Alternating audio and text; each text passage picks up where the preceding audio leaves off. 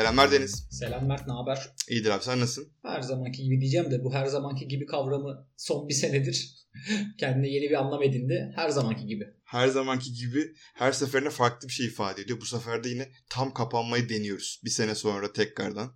Başlamadan şunu sorayım. Nasıl geçti Olimpos tatili? Şaka gibi ama gerçekten kendimi doğruladım. Çünkü bu plan henüz bu kadar netleşmemişken seninle yaptığımız tatil kaydında e, neyi sevdiğimi söylediysem gidip yaptım abi. E, işte iki günlüğüne kamp yaptık ve istediğim aniden derinleşen taşlı denizime girdim.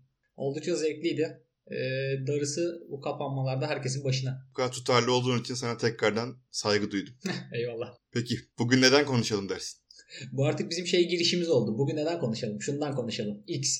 Ee, bugün abi nesillerden konuşalım. Konuşalım. Nesil dediğimiz kavram bana her zaman çok daha pazarlamacılar tarafından kullanılan ve insanları gruplamaya ve e, reklam için hedeflendirmeye yarayan bir kavram gibi gelse de çok daha büyük bir kavram. Çok daha e, insani bir kavram. O yüzden bence de konuşmaya değer. Benim bu nesiller konusuna ilk ilgi duymam tam olarak şeye benziyor. Gene nesil benzerliği de hani bizim jenerasyonda bizim yaş grubumuzda Galatasaraylılar birazcık daha fazladır ya abi. Çünkü e, çocukluğunda en başarılı olan hani e, gri bölgede kalanları kendisine çekme konusunda hani Galatasaray e, şu an 30-40 yaş aralığında olanlar için daha etkilidir. Doğru. E, t- tam olarak benim de nesiller konusunda ilgi duymam Galatasaraylı olmama benzer bir şekilde o dönem Y jenerasyonunun dünyanın gelmiş eğmiş en müthiş jenerasyon olduğu yalanının bize anlatılması ve ben Aa, ulan ben de Y jenerasyonuyum o zaman iyi bir şey diye hemen o bandwagon atlamamdan kaynaklanıyor.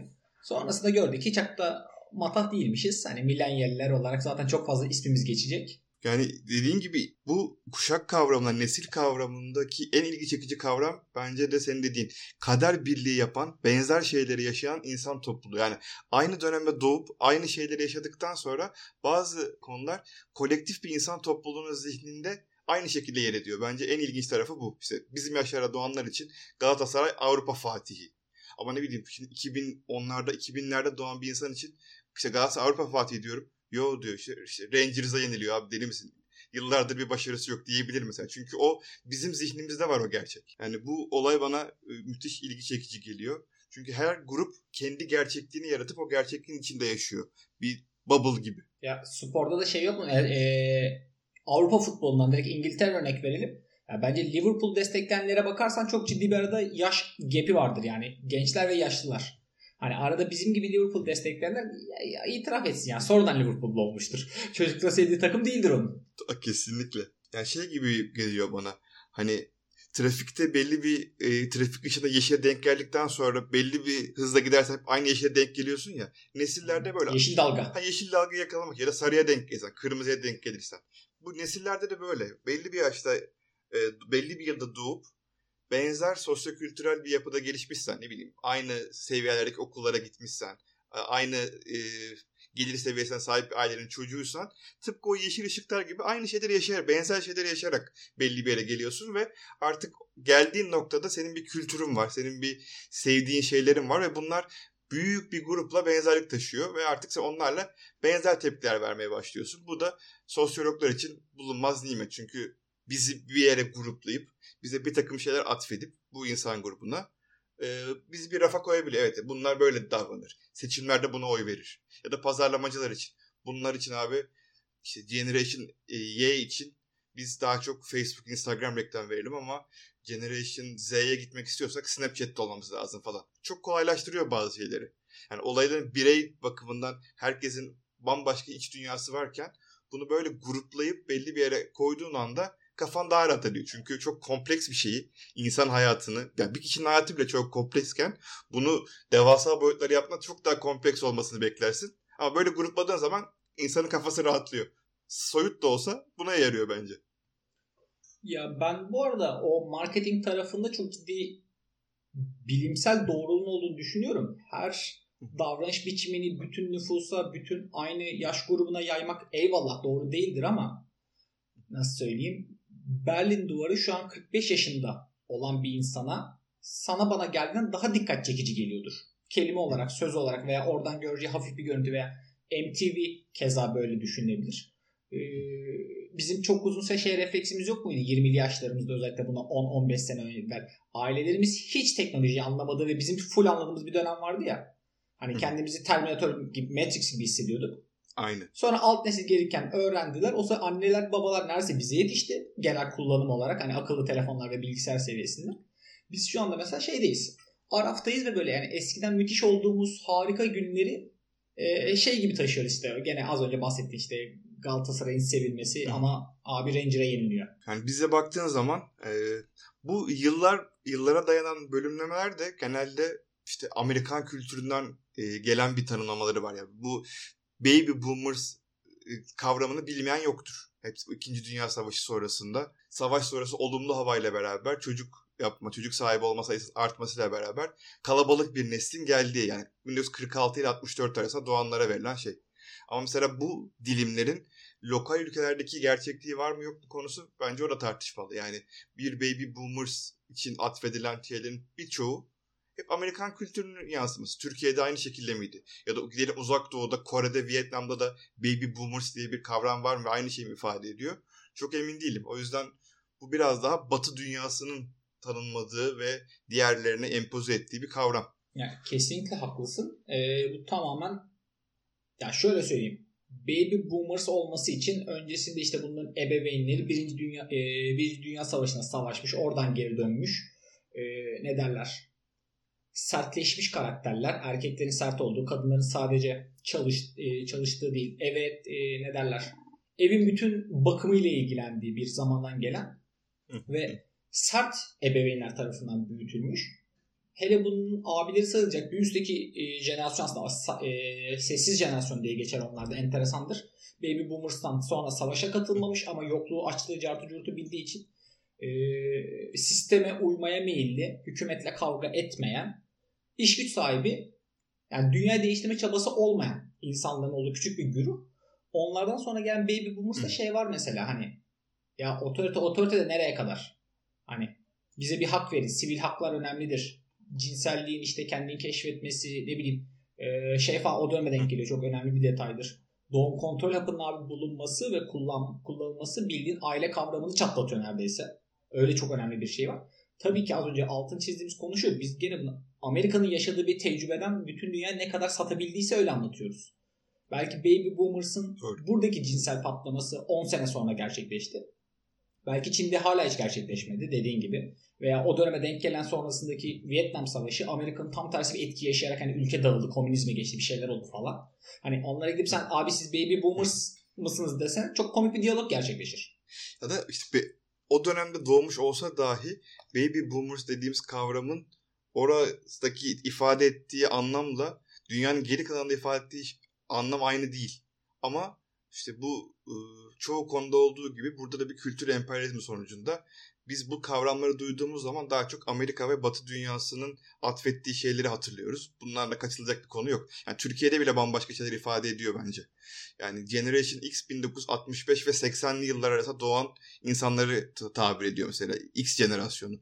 Bu X jenerasyon 65 ile 80 arasında Türkiye'yi düşünürsen işte 1961'de bir darbe olmuş. Ondan sonra 70'te tekrardan bir muhtıra verilmiş. 80'de tekrardan bir darbe olmuş hani arada açtıklar, krizler. Yani Türkiye özelinde bakarsak bence bu zaman dilimine doğan bir insanla aynısının Amerika'daki yansıması hiçbir şekilde aynı değildir. Ve e, burada çok daha yerel kader birliği yapmış bir insan topluluğunu anlıyorum ben o yüzden. Hani nesiller beni o yüzden etkiliyor. Bu genel geçer kavramdansa tıpkı bir ormanda bir ağaç kesildiği zaman bakılır ya böyle halkalarına. Orada böyle bir burada bu ağaç işte iki yaşındayken derin bir orman yangını olmuş galiba. Burada onun bir izi var der mesela. İşte bu e, neslin en romantik tanımı benim için. Çünkü her gerçekten belli yaşlarda doğup belli bir sürede geçen insanlar hepsinde iz bırakan olaylar var. İşte ben şunu diyebiliyordum anneme ya da babama. İşte darbe olduğunda neredeydiniz? Babam diyordu ki işte ben Bakırköy'de yaşıyorlardı o zaman. İşte babaannemler çok korkmuş. Şu kitaplarımı e, yakmışlar diyor biliyor. Annemin bambaşka bir anısı var. E, ama hepsi o olayda ne nerede olduğunu, ne yaptığını çok net hatırlıyor. Bu bizim kuşağımız için de 15 Temmuz olacak. 15 Temmuz gününü hiçbirimiz unutmayacağız. Bizim jenerasyon için öyle bir derin bir çizgi. Ne yaptığımızı, nasıl e, olaylara nasıl tepki vermemizi değiştiren, hani devlet kavramını, e, asker kavramını, ordu kavramını tekrardan düşünmemize sebep olan bir çizgi. Çünkü herkes aynı anda böyle devasa bir olay yaşadı ve bunu asla unutamayacak. Bunu hiçbir şey geri alamaz. Bence bu arada örneğin bir numaralı örnek değil ya. Hangisidir? Bir numaralı örnek abi bizim jenerasyon için gezi olmalıydı. Evet doğru. O da doğru. Çünkü o o jenerasyon olarak verilen bir tepkiydi gerçekten. Hani Y jenerasyonun en kalabalık olduğu açık ara. Geziye katılan çoğu Y jenerasyonuydu. Yaş itibariyle de. Ve o gerçekten o gerçekten hani biz doğduk, çocuk olduk, eğitim aldık, iş hayatına katıldık. Şu an e, içinde tabi bulunduğumuz durumlar hoşumuza gitmiyor şeklinde bir kitlesel tepkiydi. Bu kitlesel tepki aslında tam olarak hakikaten Türkiye'deki jenerasyonun karşılığıdır diyeceğim ama aslında bütün dünyada çok son 10 yıldır her tarafta e, benzer tepkiler görüyorsun farklı konularda. Eskiye göre daha fazla tepki veriliyor. Ve o dönem dünyada farklı noktalarda farklı işte bu Occupy dedikleri hani yerleş, oraya al. Böyle bir eylemler bütünü vardı. New York'ta vardı, Wall Street'te vardı. İşte bunlar gerçekten eş zamanlı olarak dünyada o gençliğin verdiği doğal bir tepki dediğin gibi. Gezi haklısın bence de bizim jenerasyonu daha net tanımlayan bir kavram. Bunun dünyada hani e, şeyin bölümün başından beri şey diyoruz evet belli bir nesil kavramları var ama lokalde değişebilir. Bunun kırıldığı bir yer de aslında 90'lardan sonra bence. Çünkü artık iletişim çok daha açık hale geldi. İnternet, e, televizyon, radyo yani bütün dünya gerçek anlamda birbirine bağlı ve birbirinden çok daha hızlı haberdar geldikten sonra evet bundan sonra küresel bir nesilden bahsetmek olası. Yani o yüzden de bizim jenerasyon bence onun kırılma noktasını pik yapıp duvarın öteki sonrasına atlayan nesil biziz bence. Çünkü gerçekten küresel anlamda çoğu insanla aynı şeyi eş zamanlı yaşamaya başladık. Belli bir gecikmelerle gelmedi mesela kültür. Direkt aslında gene biz çocukluktan sahip olduk sayılmaz ya. Hele neslin bizden 5 yaş daha büyükleri de var ya onlar iyice e, neredeyse iş hayatına girdikten sonra direkt teknoloji içine giren yaş grubu da var. O yüzden bence aslında e, burada Z'ler çok daha etkili. Çünkü yani Z'ler için şöyle bir tanım vardı ya e, internet, sosyal medya ve akıllı telefonlar öncesini hatırlamayan ilk nesil. Bizim hem lanetimiz hem ödülümüz bence ikisinin arasında doğmak. Yani iyi yanları da var, kötü yanları da var. Hani o dönemi de hatırlamak, karanlık çağları. Yani çünkü şeyi romantizmde yapabiliyoruz ya sana. Sokakta oynadık biz, top oynadık falan. Hemen yani. Sen de öyle Herkes oynadı yani. Millet bacağını kesip ölüyordu da 100 sene önce. Çok önemli değil yani. Bu gelişimin bir parçası. Gelişimin herhangi bir noktasında olmaktan gurur duymaya gerek yok. Çünkü zaten orada olmak için bir şey yapmadım. Yani akıllı telefonlar olmadan önceki zamanı hatırlamamak. Yani gerçekten düşünce karanlık çağlar gibi gelmiyor mu abi ya? Ansiklopediden bir şey aramak falan. Burada aslında şeyi söylemek istemiştim. Ee, bizden önceki nesillerde yani işte X jenerasyonu falan düşünsene şeyler varmış. Kot pantolon için bekliyorlarmış yurt dışından gelecekmiş ya da ne bileyim iyi araba için sıra bekliyorlarmış falan. Biz onları çok yaşamadık. Biz onun artık bitti ve dünyanın herhangi bir yerinde ne oluyorsa bize de öyle aylar yıllar sonra değil eş zaman olarak geldiği ilk nesiliz bence. Bizden sonra ise o full senkron hale geldi yani gerçekten internet, e, akıllı telefonlar, sosyal medya yani dün olan konu bugün artık herkesin bildiği ve ona yorum yaptığı bir konu haline geldi. Ama bizden önceki nesillerde bazı şeyleri beklemek çok doğal şeylermiş. Bana annem anlatıyor ya yurt dışına biri gitse de biz oradan kot pantolon gelsin diye beklerdik. Bu şu andaki bizim gibi insanlar için inanılmaz saçma bir mantık. Bizim gerçekliğimize o kadar uzak ki. Biz şu anda AliExpress'ten Çin'den bir sipariş veriyoruz ve işte 2-3 haftada gelince söyleniyoruz abi ulan bu da gümrükle takılmış ya. Hani Çin'den kendimiz internetten girip mal söylüyoruz ve bunun gecikmesi bile e, bizim gerçekliğimizde bir yeri yok. Çünkü biz öyle büyümemişiz. Bazı şeyleri çok beklemek e, gerekir. Bunu beklemek normaldir diye büyümemişiz. Biz bir şey istemişiz. Çok e, makul sürelerde bunu elde etmiş bir nesiliz. Bizden sonrakilerde öyle bekleme de yok. İstemiş, uzanmış ve almış bir nesil. O yüzden bu kolay bu olay gitgide e, kırılıyor. Ama bizim e, küresel nesil bence bizden sonra var.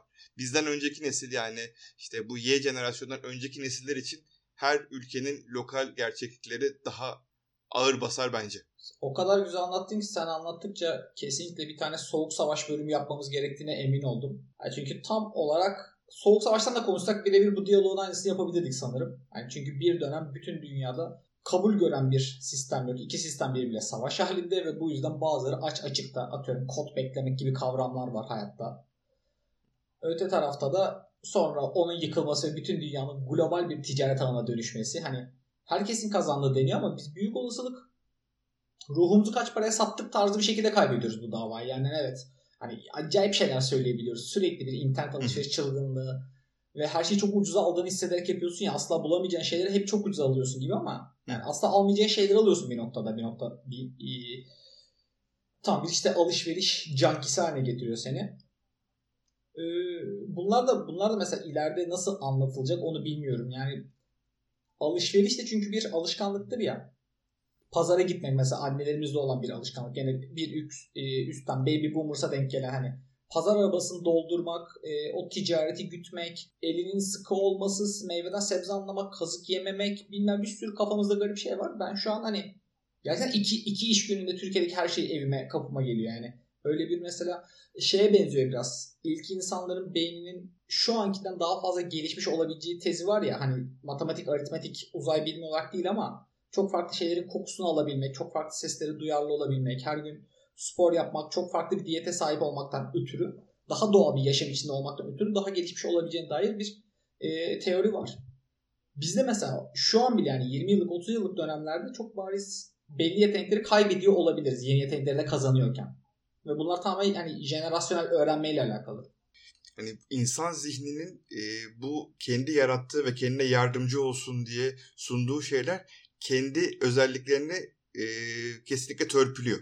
Hani baktığın zaman gerçekten çok basit örnektir ama kafadan aritmetik yapmak bundan işte 30 yıl önce falan çok zeka zeka göstergesi bir şeydi.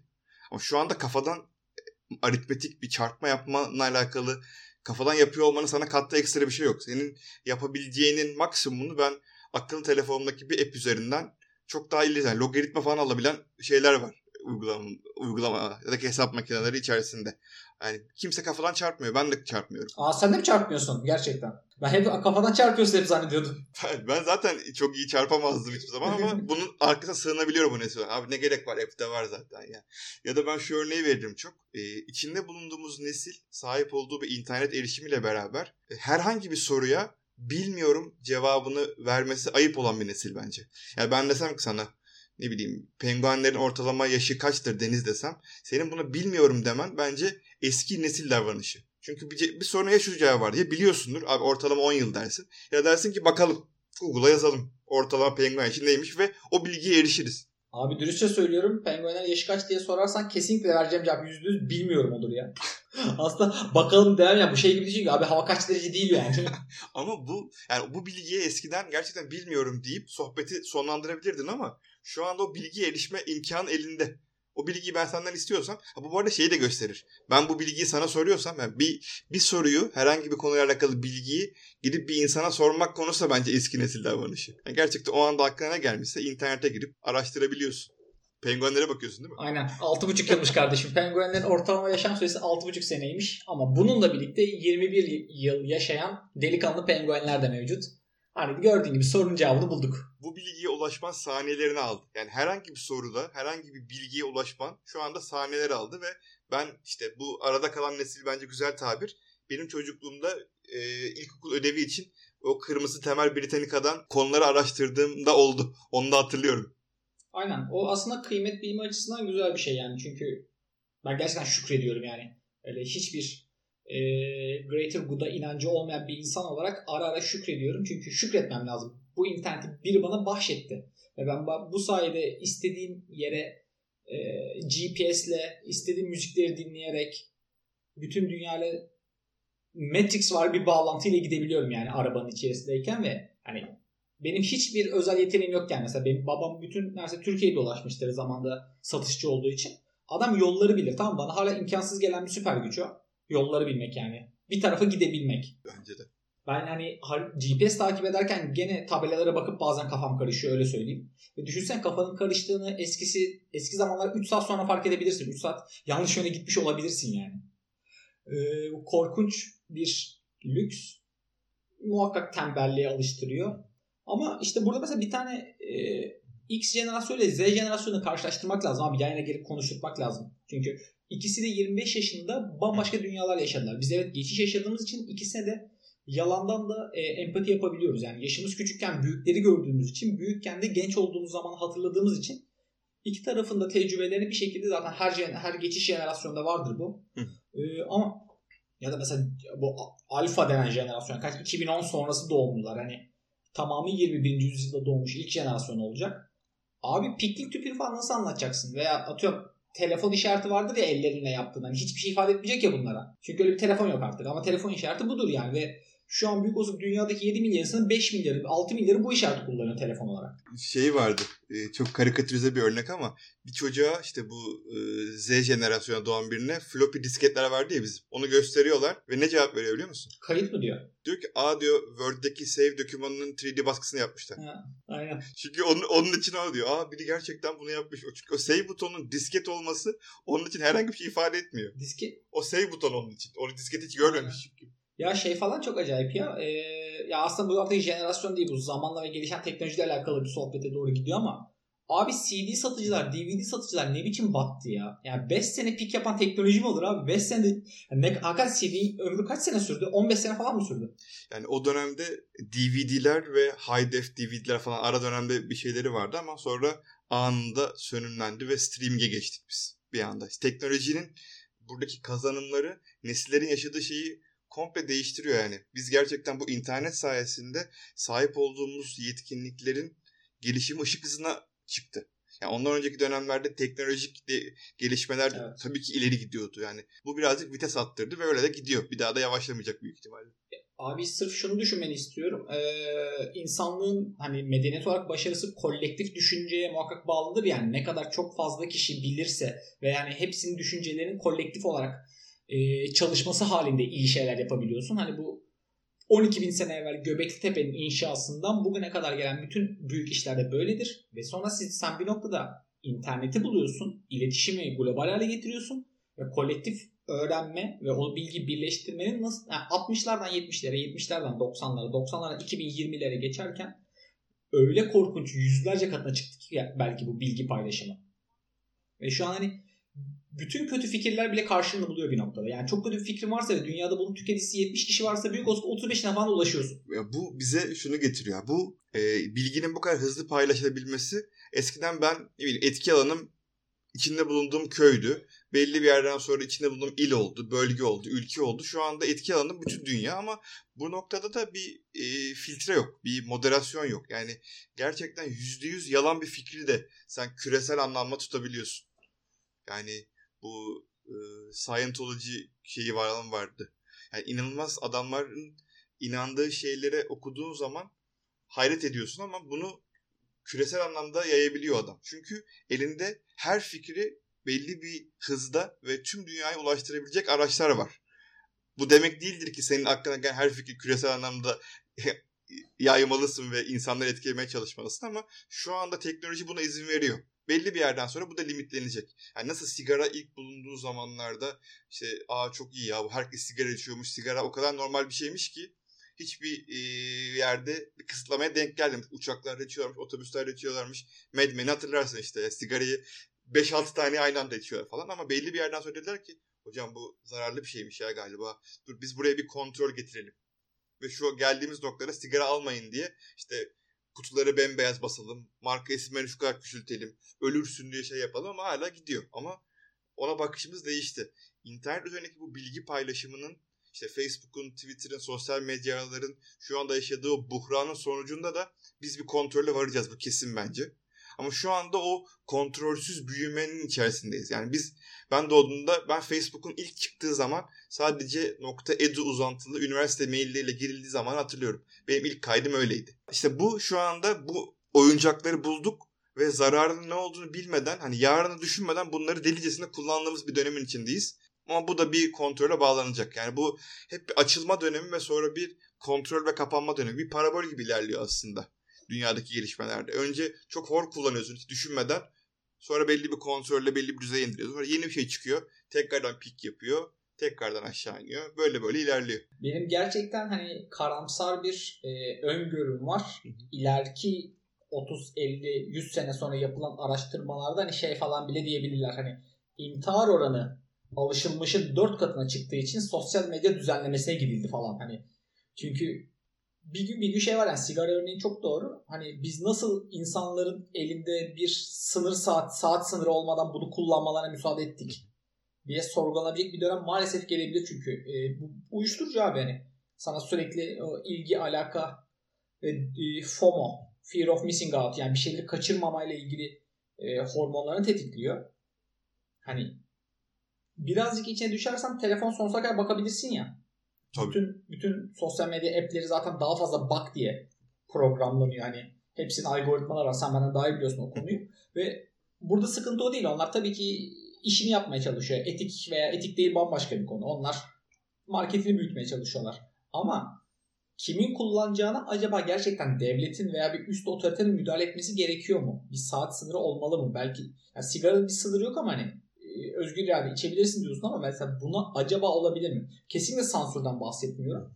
Sadece yaş gruplarına göre belli saatten fazla kullanmanın büyük ölçekte gerçekten çok ciddi zararlı olabileceği ile ilgili bir e, gerçek akademik çalışma olur da ona yaslanarak hani bir fikir verilirse e, karşı çıkmam. Çünkü bence içten içe böyle bir şey gerek olduğunu düşünüyorum. Ya bu üstten koyup kontrol edeceğim bir şey değil bence.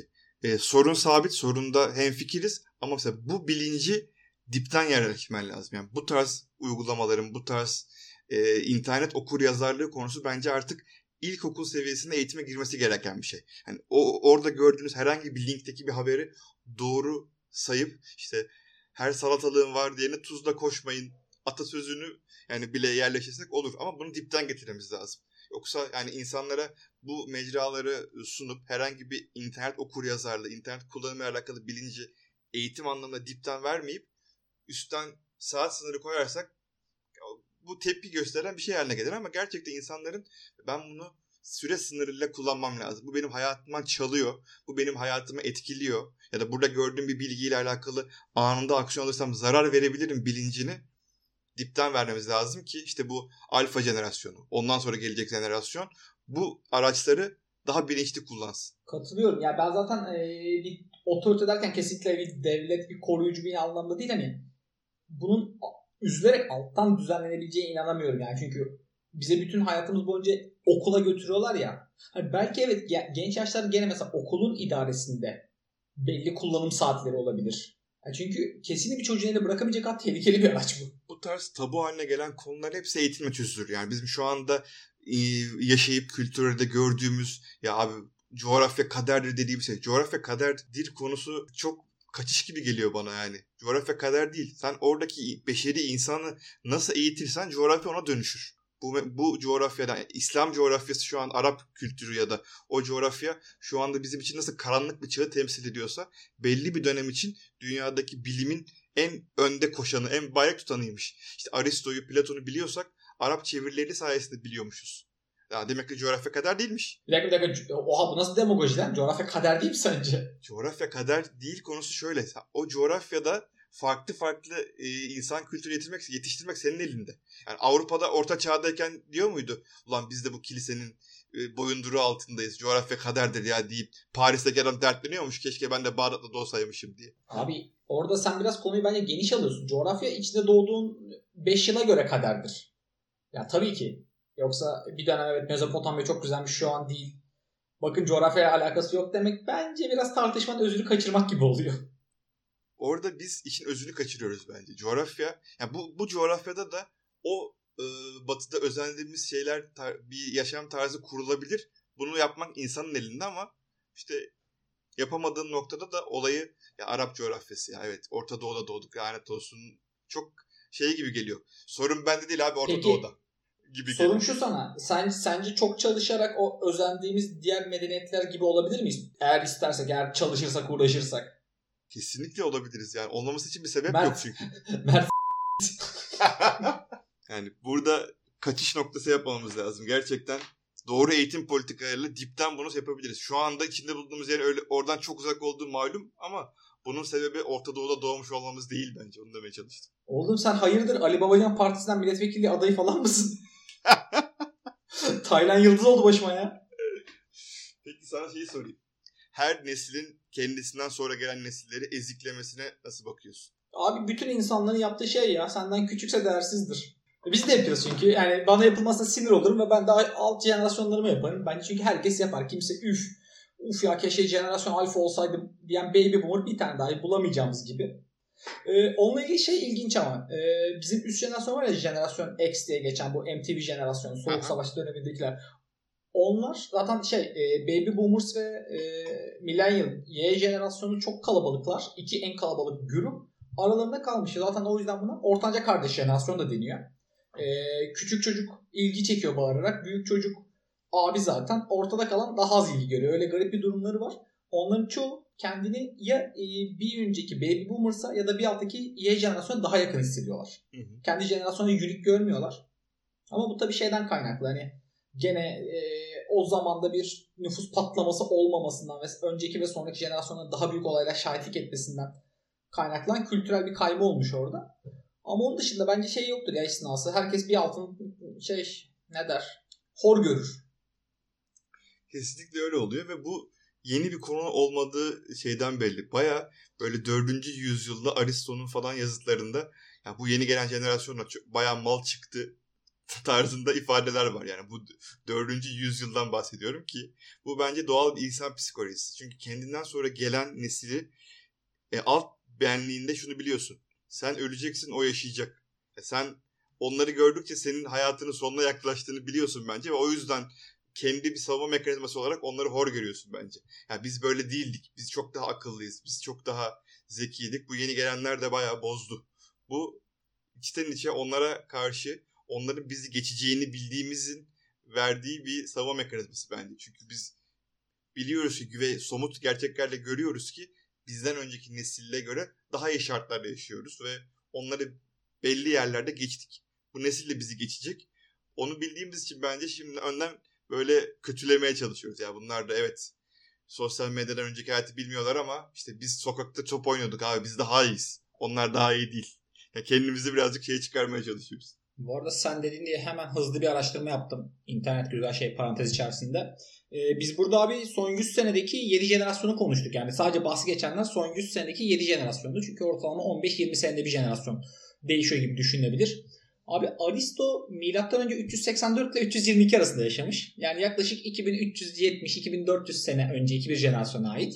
Bunu da hesapladığımız zaman e, 118,5 önceki jenerasyon oluyormuş.